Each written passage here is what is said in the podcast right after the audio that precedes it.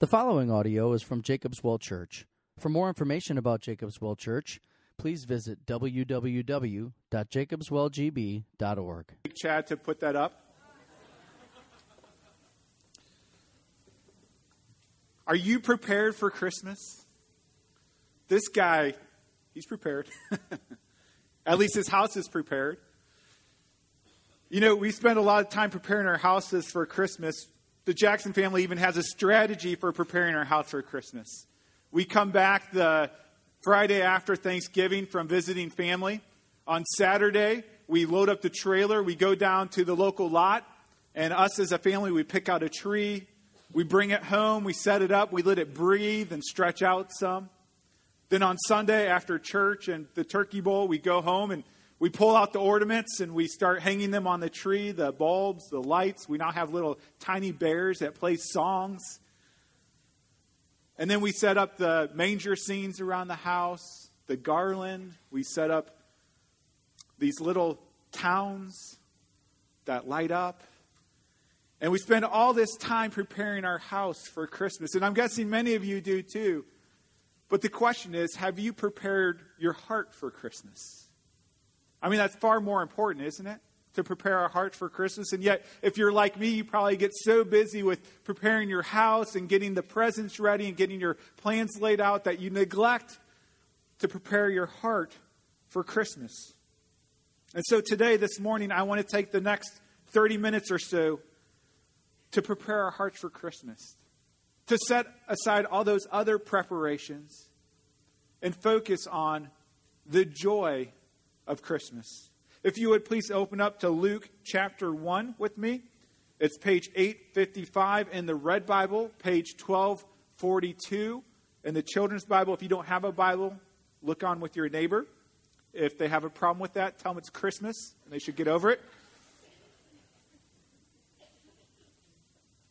It is a large passage, uh, as you can tell, 50 verses, and so we're going to break it down in chunks and read through it as we go. But this is the gospel account of Luke. And Luke was a man who investigated eyewitness testimonies to validate the story of Jesus. And he writes about the things leading up to the birth of Jesus. And that's what we're going to look at today. Before we do that, let's pray. Lord God, as Chad confessed earlier, uh, we get so distracted, Lord. We are such a busy people with so many things to do and so many plans to make. That we fail to be still and to be captured by the glory of Christmas. And so, Lord, we pray that you would capture our hearts this morning for our joy and for your glory. In Jesus' name, amen. So, there are three things we're going to look at on how we should prepare our hearts for Christmas. First, we should prepare our hearts for Christmas by faith. Secondly, we should prepare our hearts for Christmas in humility. And third, we should prepare our hearts for Christmas with rejoicing. First, we must prepare our hearts for Christmas by faith. I'm guessing many of you are here today to prepare your hearts for Christmas, which is a great thing, but just because we are in church, just because we are a religious bunch, doesn't mean our hearts are prepared for Christmas by faith. Look with me in verse 5 as we start this story. In Luke chapter 1, it says this In the days of Herod, king of Judea, there was a priest. This is a professional religious guy, okay? A priest named Zechariah of the division of Abijah. And he had a wife from the daughters of Aaron, and her name was Elizabeth. And they were both righteous before God, walking blamelessly in all the commandments and statutes of the Lord. So these were some righteous people. These were some good people, people that were role models in the faith community. Verse 7 But they had no child because Elizabeth was barren, and both were advanced in years. Just a side note for Elizabeth in this time to be barren as an old maid would have been a humiliating thing for her. And she mentions it even later that there is a reproach against her. People would have assumed that her barrenness would have been the judgment of God against her. They would have figured that she was barren because she wasn't fully woman. And so you can imagine how Zechariah and Elizabeth prayed night after night after night for the Lord to give them a child. Verse 8 Now, while he was serving as priest, Zechariah that is, before God, when his division was on duty, according to the custom of the priesthood, he was chosen by Lot to enter the temple of the Lord and burn incense. And the whole multitude of the people were praying outside at the hour of incense. And there appeared to him an angel of the Lord standing on the right side of the altar of incense. And Zechariah was troubled when he saw him, and fear fell upon him. But the angel said to him, Do not be afraid, Zechariah, for your prayer has been heard. And your wife Elizabeth will bear you a son, and you shall call his name John. And you will have joy and gladness, and many will rejoice at his birth, for he will be great before the Lord. And he must not drink wine or strong drink, and he will be filled with the Holy Spirit, even from his mother's womb. And he will turn many of the children of Israel to the Lord their God. And he will go before him in the spirit and power of Elijah to turn the hearts of the fathers to the children and the disobedient to the wisdom of the just, to make ready for the Lord a people prepared. And so the angel comes to Zechariah and he says, You know that thing that you've been praying for decades and decades and decades? It is coming. You're going to have a child. And not only are you going to have a child, you have a son named John. And not only will you have a son named John, he will be an amazing man. He will be great in the sight of the Lord. He will prepare the way for God's people. He will turn many to the Lord. This is far more than Zechariah or Elizabeth would have been praying for. This is a great promise from God through an amazing, awesome angel. And how would you expect Zechariah to respond? How would you expect a priest, a man of faith, to respond? Well, you expect with joy and elation and faith, right? Let's look how he responds. Verse 18. And Zacharias said to the angel, How shall I know this? For I am an old man, and my wife is advanced in years. Zechariah was trembling because of the awesomeness of this angel. And yet he says to this angel, I don't believe you. Prove it to me. How can I know that this really will happen? Zechariah did not believe. He doubted the goodness and attentiveness and the power of God. Zechariah doubted that God could do the impossible.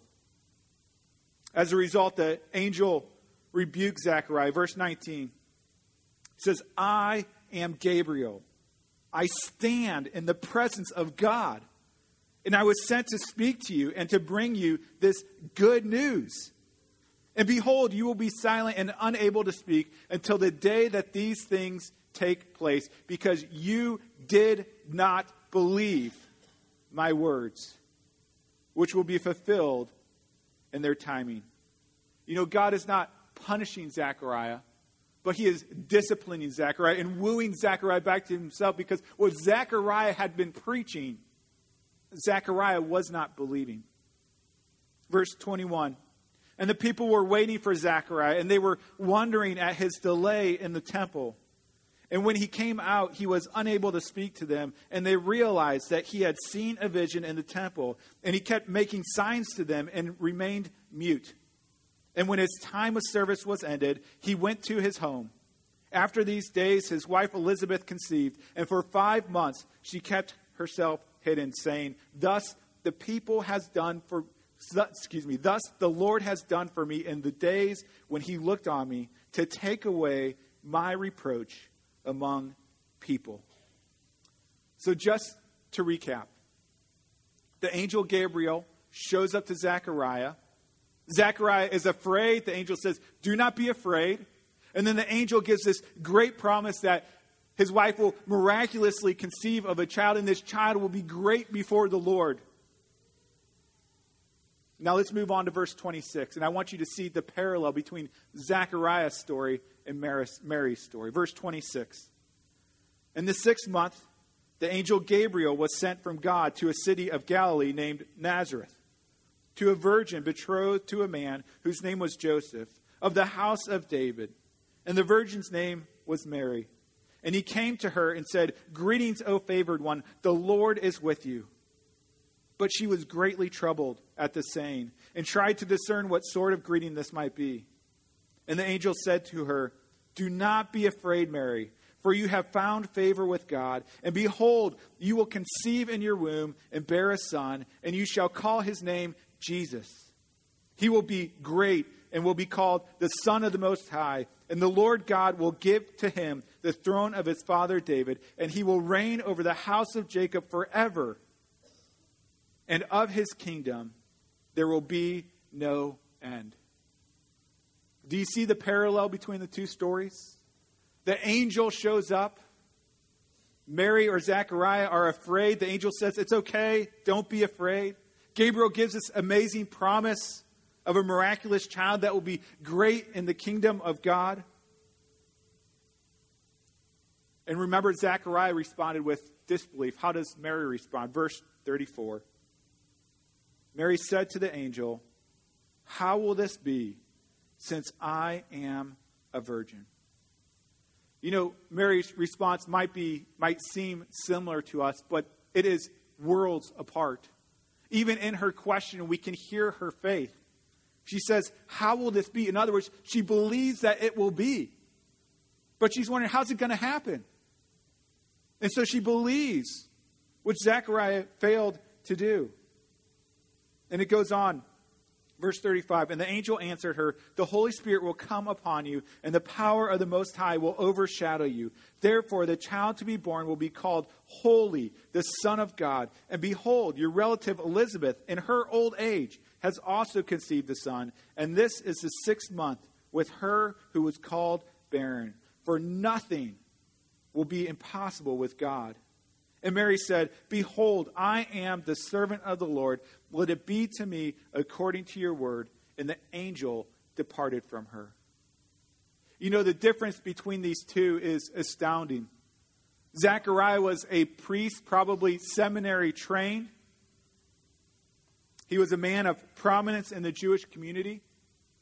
Mary was just this poor peasant girl who grew up in a Jewish home relatively unknown. Zechariah was older and wise. He was a man that people probably came to for advice. Mary was just a teenage girl. The promise given to Zechariah, although not very possible, was still possible. And yet the promise given to Mary was completely impossible. And yet, Zechariah, this man of faith and stature, responded with unbelief, but Mary responds in faith. And so, whether you are coming to church for the first time or the thousandth time, how do you respond to Christmas? You may be very religious, sophisticated, righteous like Zechariah, but do you believe the promise that the Virgin Mary had conceived the Son of the Most high, conceived of a man whose kingdom would have no end. You know, science will tell you that this is impossible for a virgin to conceive. And science is absolutely true. It is impossible. But what the angel tells us is that God does the impossible. Do you believe in the miraculous? Do you believe with all of your heart that God became a man in the boy Jesus? Do you believe, not just intellectually, but do you believe to the point that you stake your life on it? One of the greatest illustrations of faith that I've found, I've shared with you before, but the faith that God calls us to is demonstrated in a story of a tightrope walker. This tightrope walker was known all over Paris. He would do tremendously scary acts walking between buildings. He would even do it blindfolded, and then he would do it blindfolded while pushing a wheelbarrow. Well, a promoter in America read about this and he contacted this tightropist. And he said, I want to bring you over and I want you to walk across the Niagara Falls on a tightrope.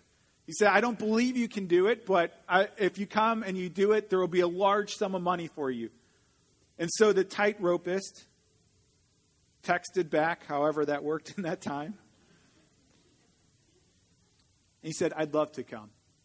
And so he came, and the big day was coming, and all the promotions were happening, and the day finally comes. And there are, there are groups of people, hordes of people, and there are drum rolls as he starts on the Canadian side and is crossing over to the American side as, he is, as he's walking over these treacherous rocks and treacherous waters and treacherous rapids. And he comes across the tightrope blindfolded to the other side. And as he arrives to the other side, he, he jumps off the rope, and the crowd is cheering and celebrating. And he goes to the promoter and he says, Well, Mr. Promoter, now do you believe I can do it?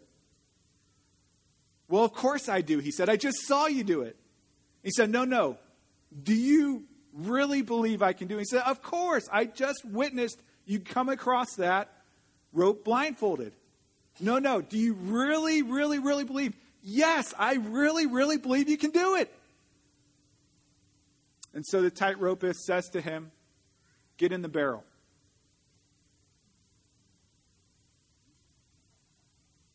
Get in the barrel and let's go back across Niagara Falls together.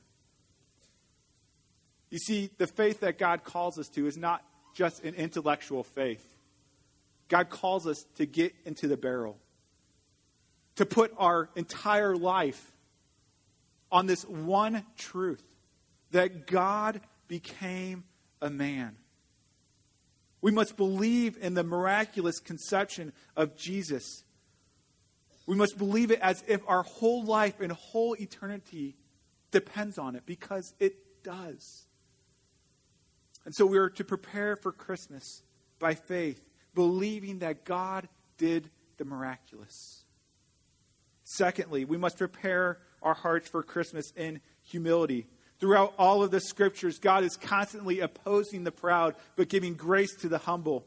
And we see it again in this passage. After the angel tells Mary that she will conceive, she responds humbly, saying, Behold, I am the servant or the handmaid of the Lord. Let it be to me according to your word. Do whatever you want with my life.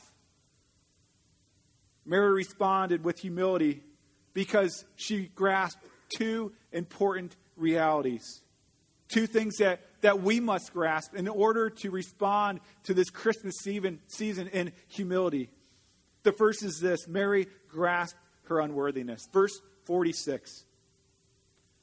Mary said, or sings, My soul magnifies the Lord, and my spirit rejoices in God my Savior, for he has looked on the humble estate of his servant. Mary had a humble estate for many reasons.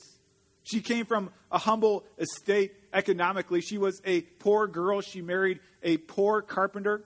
We know how poor they are because when Jesus comes and he's dedicated at the temple, they give what is to be the sacrifice given only for the poorest of the poor in Israel. They give two turtle doves instead of a lamb. And so she was humble economically. She was also of a humble estate geographically. Even though Mary came from the line of David, she did not live in Jerusalem. She did not live in Judea. She lived in Nazareth. Nazareth, the town in which it has been said, Can anything good come out of Nazareth? Nazareth is not the place where royalty dwelt. And so she was of a humble state financially and geographically, but she points to another reason for her humble estate. And that is her humble estate spiritually. Verse 47, she says, And my spirit rejoices in God, my Savior. You know, there are some that believe that Mary was sinless, that she was without sin. The problem is, Mary did not see herself that way. See, the only people that need a Savior are those that need saving. You know, if you went to the local swimming pool and you jump into the deep end, if you know how to swim, you don't need a Savior, right? You don't need somebody to save you. But if you jump into the deep end and you sink like a rock because you don't know how to swim, you need someone to come and save you. And Mary is saying, I need a Savior. God is my Savior. Contrastingly, you never see Jesus call God his Savior because Jesus does not need a Savior, because he is sinless and perfect. And yet, here, Mary, in humility, confesses her own spiritual condition that she was a helpless sinner in need of God to be her Savior. We cannot enjoy Christmas until we understand that we do not deserve Christmas. We cannot enjoy Christmas until we understand our desperate need for a Savior. And that is the first thing that Mary grasped. In humility, she grasped how unworthy she was for God to come to her. The second thing that Mary grasped was God's awesomeness. Look at with me in verse 48. She says in her song, For behold, from now on, all generations will call me blessed. For he who is mighty has done great things for me, and holy is his name. And his mercy is for those who fear him from generation to generation. He has shown strength with his arm. He has scattered the proud in the thoughts of their hearts. He has brought down the mighty from their thrones and exalted those of humble estate. Can you hear the awesomeness of God that she is singing about? Verse 53 He has filled the hungry with good things, and the rich he has sent away empty. He has helped his servant Israel in remembrance of his mercy, and he spoke to our fathers, to Abraham, and to his offspring forever. Mary knows who she's interacting with. Mary knows that she's interacting with the Almighty God of the universe, the God who created the world, the God who wiped out the world and recreated the world. She's engaged with the God who controlled the Egyptian empire, the Assyrian empire, the Babylonian empire, the Roman empire, and used all of them for his own bidding. She's interacting with a mighty God, an awesome God, an amazing God. And this is humbling to her. It should be humbling to us. There's a story of William Beebe, the naturalist, and he would tell the story of Teddy Roosevelt that at Sagamore Hill, after an evening of talk, the two would go out on the lawn and search the skies for a certain spot of star like light near the lower left hand corner of the great square of Pegasus. And then Roosevelt would find that spot and he would recite these words. He would say, That is the spiral galaxy in Andromeda. It is as large as our Milky Way. It is one of a hundred million galaxies. It consists of 100 billion suns, each larger than our sun. And then Roosevelt would grin and say, Now I think we are small enough. Let's go to bed. Have you been amazed by the majesty and power and might of God? He is an awesome God. In his creation, in his governing, and yet the greatest expression of God's power might just be Christmas. The greatest expression of God's power might just be the incarnation. You know, it's very interesting. Earlier in this passage, when the angel appears to Mary and tells her that she will, that she will be with child, Mary turns to the angel and she asks, How can I have a baby? I am a virgin. And the angel responds in a very interesting way. The angel says, The Holy Spirit will come upon you, and the power, not the presence, not the love, not the gentleness, but the power of the Most High will overshadow you, and therefore, the child to be born will be called holy, the Son of God. Mary understood that the most mighty, most powerful, most awesome of God's works was to become a zygote, was to become next to nothing, to become a man inside a woman God is so powerful that he could turn himself into a single cell in the womb of a 13 year old girl from Nazareth. If you want to prepare your heart to enjoy Christmas more than you ever have before, we must confess our unworthiness to God, understanding our humble estate, that He is great, that He is glorious, that, that on this little blip of the universe, earth, we are just a little blip on that little earth. And yet God has been mindful of us, that we have an awesome God that created all things, and that we are unworthy even to be thought of by Him. And yet that awesome God in Christmas is mindful of us and he comes for us.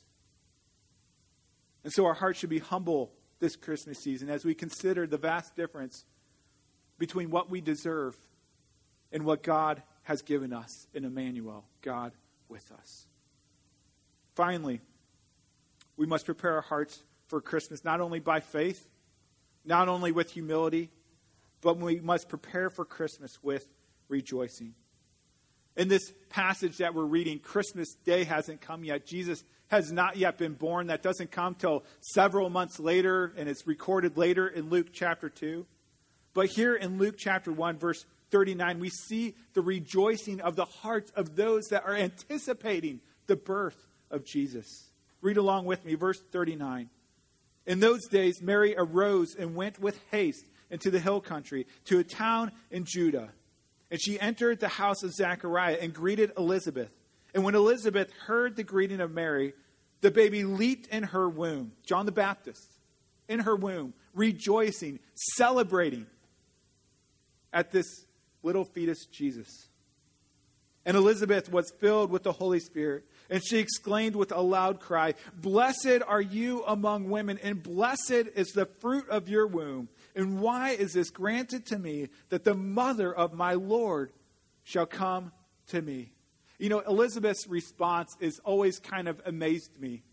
Because if Mary was coming up the path and Elizabeth would see her, my, eh, what I would expect Elizabeth to say is, Guess what, Mary? I'm finally pregnant. We've been praying for this for a really long time, but an angel appeared to Zechariah, and Zechariah was told that our son will be great, and I'm pregnant, and I'm going to give birth, and we're going to name him John, and it's going to be amazing. But that's not how she responds to Mary coming. She responds to Mary's coming with humility. Why would you come to me? Why would the mother of my Lord come to me? With rejoicing by something even far greater than John a good news that captivated her heart more than even her own conception. The long awaited Savior had been conceived.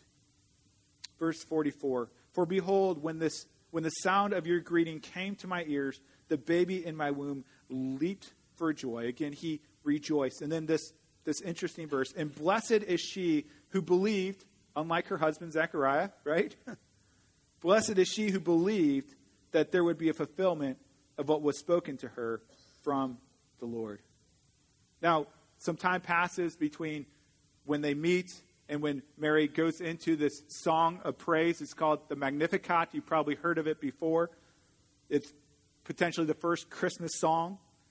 And Mary starts out by saying, My soul magnifies the Lord, and my spirit rejoices her soul, her spirit, her whole personhood finally began to rejoice. J.C. Ryle, the commentator, says she gives expression with her lips to what has been treasured in her heart. Now, you might say, of course, Mary rejoiced. An angel showed up to her and said, You are going to give birth to the Son of God. Of course, she was happy. Of course, she was elated. But if we say that it just shows that we're ignorant of her situation. You see, if anyone had reason not to sing, not to rejoice at Christmas, it was Mary. If you remember earlier when the angel Gabriel came to Mary, Mary doesn't respond with joy. She more responds with faith, but also bewilderment. She says, How will this be since I am a virgin? You see, for a 13 year old unwed girl to be pregnant meant that her life was probably ruined. She had no reason to believe that Joseph, who she was engaged to, would marry her. In fact, he was going to divorce her except for the intervention of God. Mary would have known that as a, a young woman with a child that, that almost nobody would want to marry her, that she was damaged goods, and so she would live the rest of her life as a marginalized human being on the verge of poverty. And, and that's just the good scenario. I mean, the bad scenario is that they stone her and they kill her because of adultery. And so you see, if anyone had reason not to rejoice, it was Mary. She must have been so afraid. And that's why I think in verse 39 it says, Mary arose and went with haste to the hill country. She was running for her life. She knew that this baby would potentially take away her wedding, her reputation, and even her life. And yet, when she visited Elizabeth, and the truth of what was happening grabbed hold of her heart, her confusion and sorrow turned to great joy.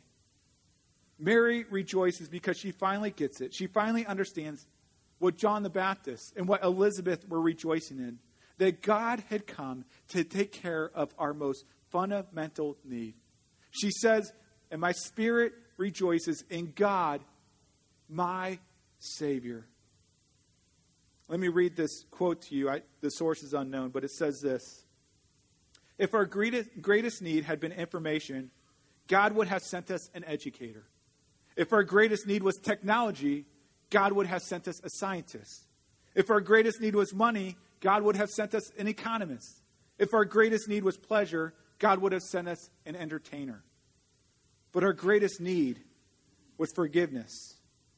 So God sent us a Savior. God didn't just need to teach us how to be better, He didn't just need to provide a moral example. God knew that we needed a Savior. Do you remember earlier in the Philippians story, in Philippians chapter 2, when it told us Christ Jesus, who though he was in the form of God, did not count equality with God a thing to be grasped, but made himself nothing, taking the form of a servant, being born in the likeness of man, that's Christmas, and being found in human form, he humbled himself by becoming obedient to the point of death, even death on the cross.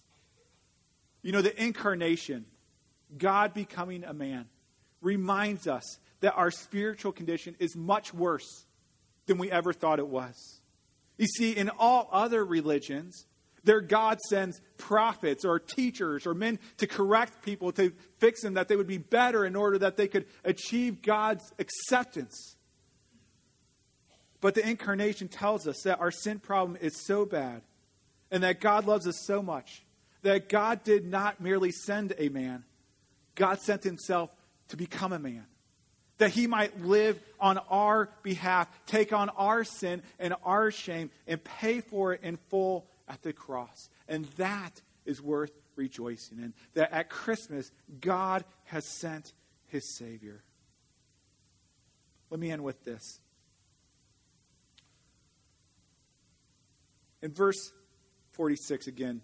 Mary says, My soul magnifies the Lord, and my spirit rejoices in God my Savior, for he has looked on the humble estate of his servant.